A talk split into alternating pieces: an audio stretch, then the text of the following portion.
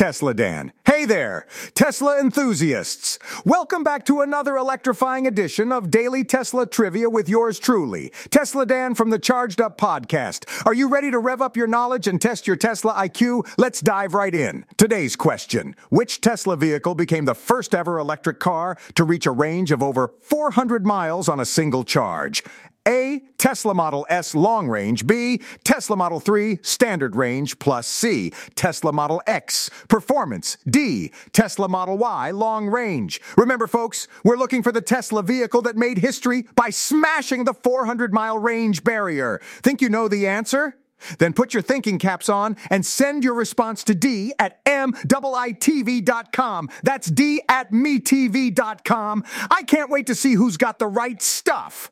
Stay charged up, my friends, and I'll catch you next time with the answer and the name of our trivia champion. Until then, keep driving the future with Tesla. If you do email D at MeTV.com, that's D at MIITV.com, I'll announce the winner by name.